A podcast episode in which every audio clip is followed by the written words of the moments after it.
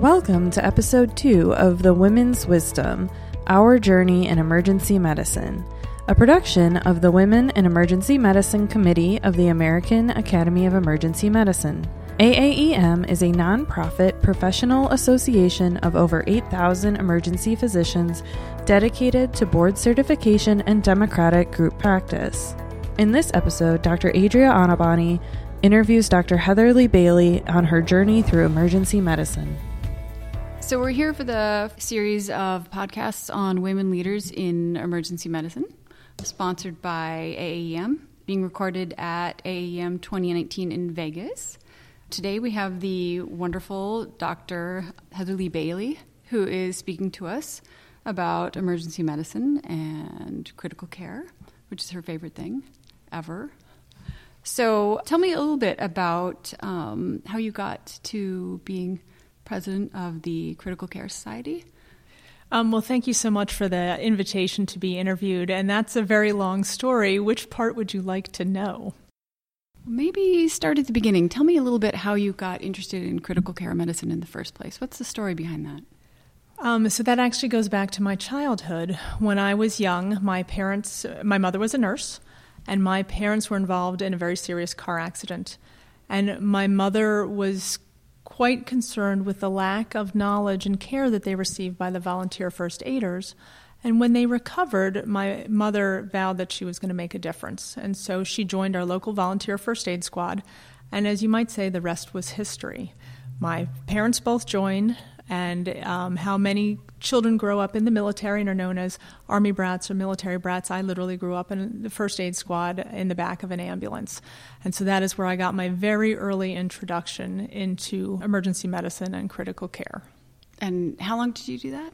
Um, so I was essentially involved in that from the time that I was six through my parents were still actively involved until my mother's uh, illness and Parkinson's were made her unable to be um, involved. But they would still actually go to the first aid meetings, and that even though they were unable to ride the ambulance, but I would still help teach their first aid courses all throughout um, medical school residency. In fact, as faculty, I was still their faculty advisor for their EMT courses. That's amazing. Did you ever want to do anything other than be involved in critical care medicine? So, when I was very young, horses are my passion, and I always wanted to be a large animal vet. But I quickly realized that my allergies were so bad that that was probably not a good idea. And I really do enjoy caring for patients, and I was really fascinated by trauma and critical care. And so it wasn't that much of a difficult switch, and now it's better. I can have horses on the side and ride and take care of patients. Did anyone ever try and deter you from going into medicine? Um, certainly not from going into medicine. My parents were always supportive of whatever I wanted to be, be it medicine or something else. But in medical school, certainly my specialty was questioned. I had even some of my deans tell me that emergency medicine was just really triage and that I was too smart for that and I should do something more like a thinking man's medicine, like internal medicine. And I graciously declined. Gracious, very graciously, I'm sure. And in the past three weeks, you've been the president of the Society for Critical Care Medicine. How's that been? It's been very exciting, and people have been very gracious and kind. It was literally three weeks today. I gave my presidential address that I was so happy that my family was able to attend and be there for me because they really uh, were such a huge part of me becoming who I am. And tell me about mentorship. Have you had some great mentors along the way? People who've been real supporters, amazing cheerleaders? Um, absolutely. Well, it first started with my parents. As I mentioned before, my parents joined our local volunteer first aid squad, and it was more than that. They truly led by example. My mother was not satisfied with the level of care that was given. So she um, and my father actually became paramedics. They were some of the first paramedics in the state of New Jersey. My mother was in the first class, my father was in the second. Um, my mother was the first female captain of our first aid squad. She was captain for 13 years. And this was all volunteer, all of their time. And so, from a very early age, I saw the importance of making a difference. And so, that's what I've, I've tried to do is follow my parents' example. And then I had the good fortune of matching at Medical College of Pennsylvania with some of the true leaders and early leaders of emergency medicine Dr. David Wagner, Dr. Bob McNamara, Dr. Jim Roberts, all of them whose names are very familiar to all of you. And it, it truly has been a wonderful experience.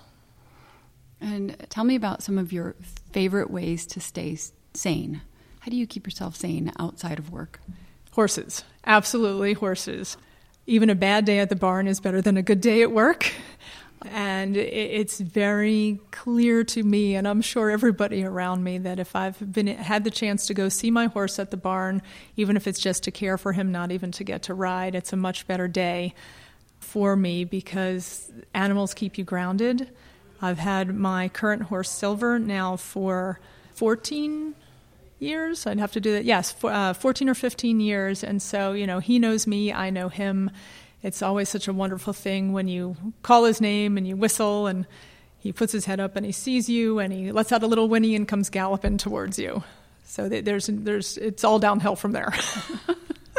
yes, any day on a horse would be better than a bad day at work. Absolutely.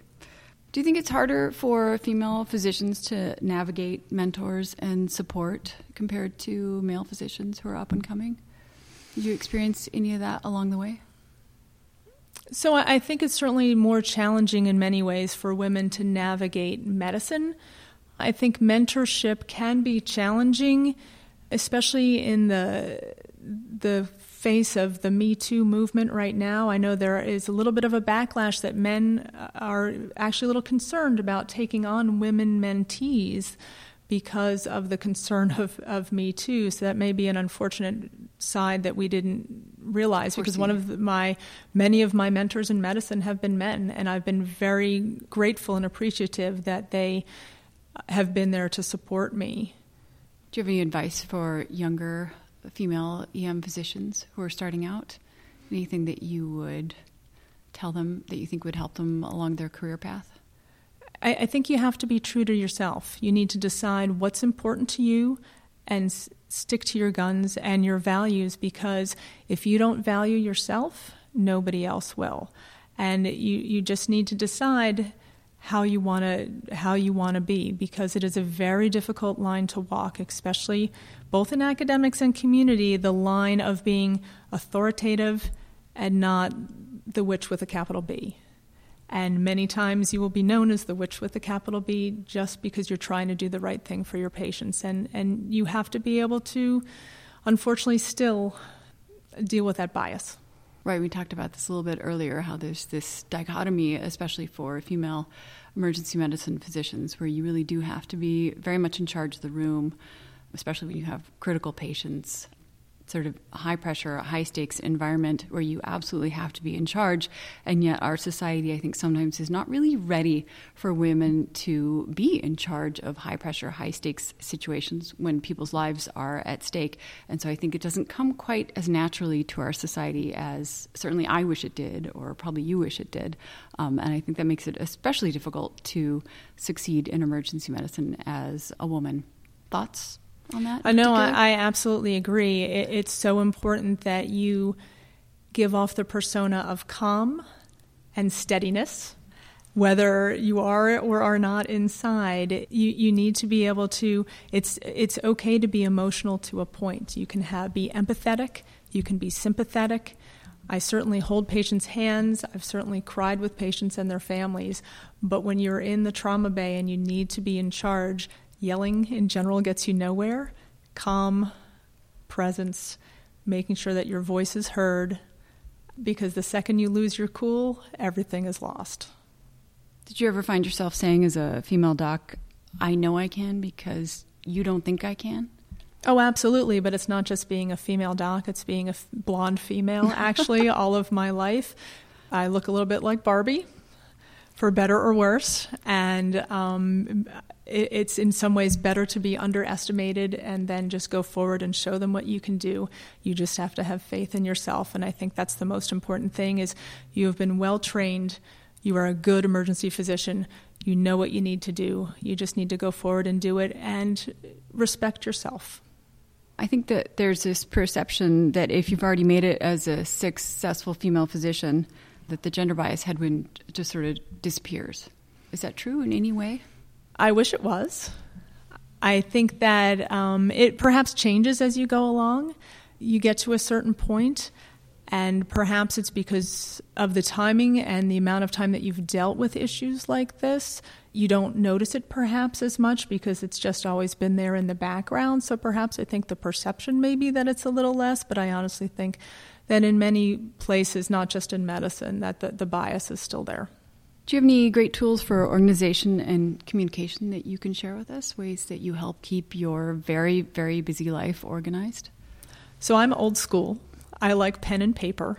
And while I do have my phone, that is an iPhone, whatever, and it has things on there, I have a both a handwritten calendar and then a wipe off calendar in my kitchen that has all of my husband's schedule, my schedule, the dog's schedule, the horse's schedule, everybody's schedule is on that calendar so that I know where I need to be. And then I have my handwritten calendar because every so often one's phone goes on the fritz and your calendar gets wiped out. I've had that on more than one occasion, but I find that by having it written down and I can just look at it quickly, it helps keep me organized so that I don't miss, at least hopefully, many things. Do you think that emergency medicine or medicine as a whole has changed and improved with its in respect to its attitude towards female physicians just in the time that you've been practicing? Oh, oh, I think so. I mean, I think we are so the difference between now and when I started, I, I, I, do think there's a significant difference. Do I think that we're where we need to be? I don't think so because there are many areas of the country both in academics and the community, that are still, I think, challenged and threatened by women who have opinions and are just trying to be themselves and do the right thing. But I think compared to, you know, 25 years ago, where it was not uncommon to be called honey and sweetie and other such terms by fellow physicians, residents, attendings, to now, I don't think that would occur now. How do you deal with that when it happens to you now, if it ever does happen to you still? So, in general, it, it tends to be more patience now, and I just smile and I say, I'm not your sweetie, I'm your doctor. and uh, a smile and a little bit of humor actually go a very long way to helping diffuse a situation because sometimes pa- patients, especially, don't realize what they're doing. I would say, especially some of our older patients, that's just how they have always been. And so you just be polite. Be polite is key it's so important not to, as I said before, lose your cool, but also kill them with kindness. Smile a lot. You can be certainly stern, but if you are always polite and professional, it will go a long way to maintaining your credibility. I can't imagine you not being polite and professional. Is there a side of you that's not polite and professional? um, I think for those who know me, there are certainly moments. I try and not have them too much in the public, but absolutely, I think we all have that side. It's just how tightly you're able to keep it in control in public, and I've had a lot of practice. Do you think that being a practicing EM physician has allowed you to develop as a human being in ways that other professions would not have? Well, so that's an interesting question. I mean, I think one of the things that we do as emergency medicine is that we are able to size up a situation with very little knowledge and very little time, and in general, make the right decision of what needs to be done. So I think that helps make you as an individual a more critical thinker with little information. Sometimes we can obviously go down the garden path in the wrong direction, but I do think it helps provide a sense of purpose. We see people on their worst day we can make a difference. And I think that's one of the things that makes me want to come into work every day is that I have the ability to make a difference in someone's life. And making that little bit of difference certainly helps give me some personal satisfaction for all the things that we went through to get to where I am. What's one of the most gratifying experiences you ever had as an ER doctor or as a critical care ER doctor? So I think Having trained at MCP, one of the main themes was being able to take care of anybody, anytime, anywhere. And I think that knowledge has been so helpful. Many times, you know, I've been, you know, in the grocery store or on an airplane or um, out riding with friends when someone's gone off, and I've been able to do all kinds of things relocate joints in the field, help someone on an airplane who's having an MI do those kinds of things just in everyday life, I think has really again, it goes back to being an emergency physician and helping someone have a better day when their day is clearly not going well. And I, I, think that there are just many little things along the way, you know, making someone feel better, explaining something to a patient who didn't understand what their doctor's been telling them all along, explaining to families, even though it's difficult, that you know, when the oncologist, even though they have stage four cancer, hasn't explained to them that there's not much longer left, being able to sit and talk with families and patients and explaining where they are and, and allowing them to understand their disease process. I mean, there are so many things that are such a, a good part of what we do and really are a gratifying part of being an emergency medicine physician. I don't know that I have one specific case that I could come up with. So, you're the first emergency medicine physician who's the president for the Society for critical care medicine, and you just happen to be a female emergency medicine physician. So there's a couple firsts there. First EM physician who's the president of the society, first female EM physician who's the president of the society. Tell me a little bit about your mom. She sounds like an amazing woman. What did you witness when you were a kid growing up? You told me that she was a nurse, uh, that there were a couple of obstacles that she had to overcome just due to the fact that she was a female can you tell me a little bit about that and how that might have changed your perspective and driven you? Oh, yeah, so my mom was definitely atypical for her generation. She was the first in her family of her generation to go on after high school instead of just getting married. She went to nursing school and she was in New York City. And when they finished nursing school, she and three of her friends took their nursing licenses and drove cross country to California. And this was in the mid 50s. And so they showed up in a hospital in Santa Barbara, actually, and walked in with their nursing licenses and all worked the 3 to 11 shift so that they, they could work 3 to 11, go out and celebrate the evening, go home, sleep for a couple hours, go to the beach in the morning, and then go back to work. So my mother had a very interesting early life where she met many of the B list actors used to ride their horses. My mother was horse crazy as well, which is where I'm sure that I got it from. And then, you know, didn't get married till she was in her 30s, and then had my myself and then my younger brother. And but she always was a true leader and pioneer for women. You know, both from being uh, going and working in the first ICUs in the country in California to joining our local first aid squad and having to fight, I remember, to become captain because she was female. And I think that that had a tremendous impact on me that I didn't necessarily appreciate, honestly, until I was writing my presidential address for three weeks ago. She sounds like an incredible woman. She was.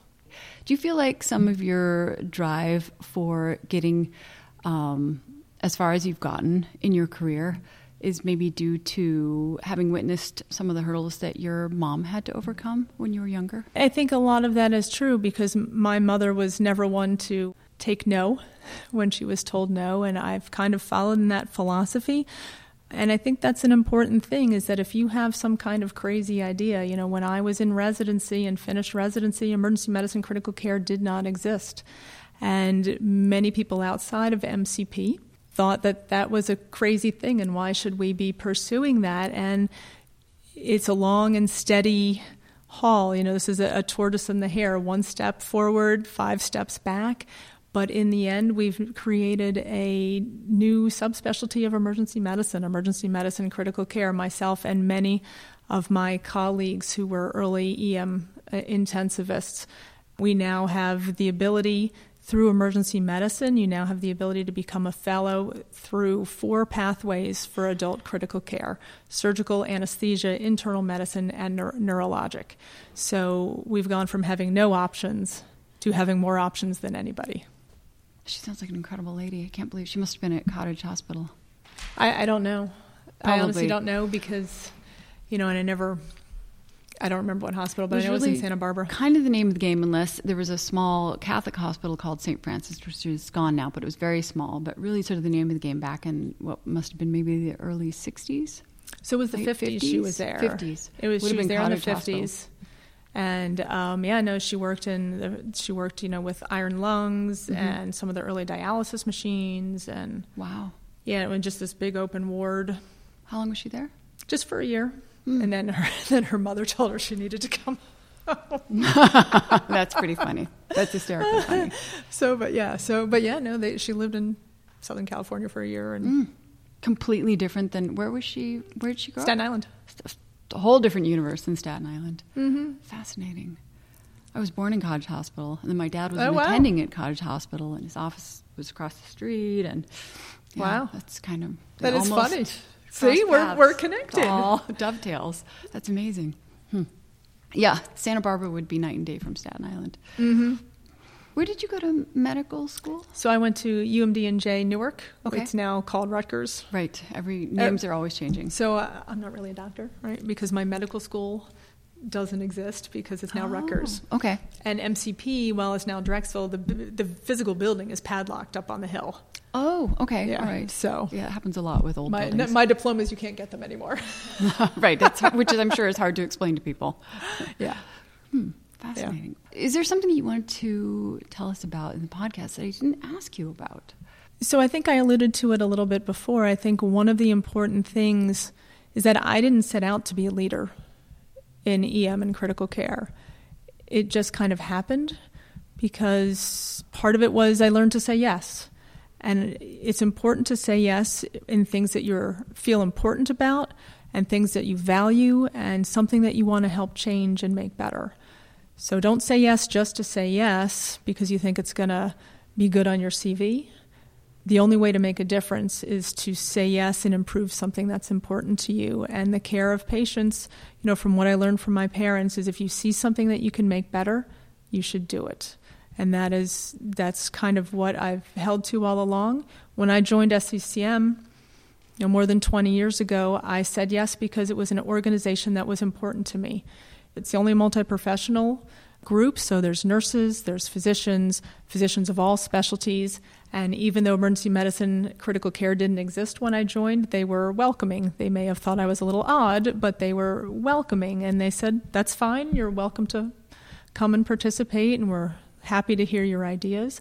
There's respiratory therapists, there's veterinarians in this group, there's um, pharmacists, so it's really a true collective nature of like minded individuals who focus on the care of the critically ill and injured. And so I've spent the majority of my career working on uh, how to benefit patients who are critically ill and injured. And I think that you need to find whatever is important to you and pursue that, be it critical care, be it just emergency medicine in general, be it EMS, whatever subspecialty you're interested in.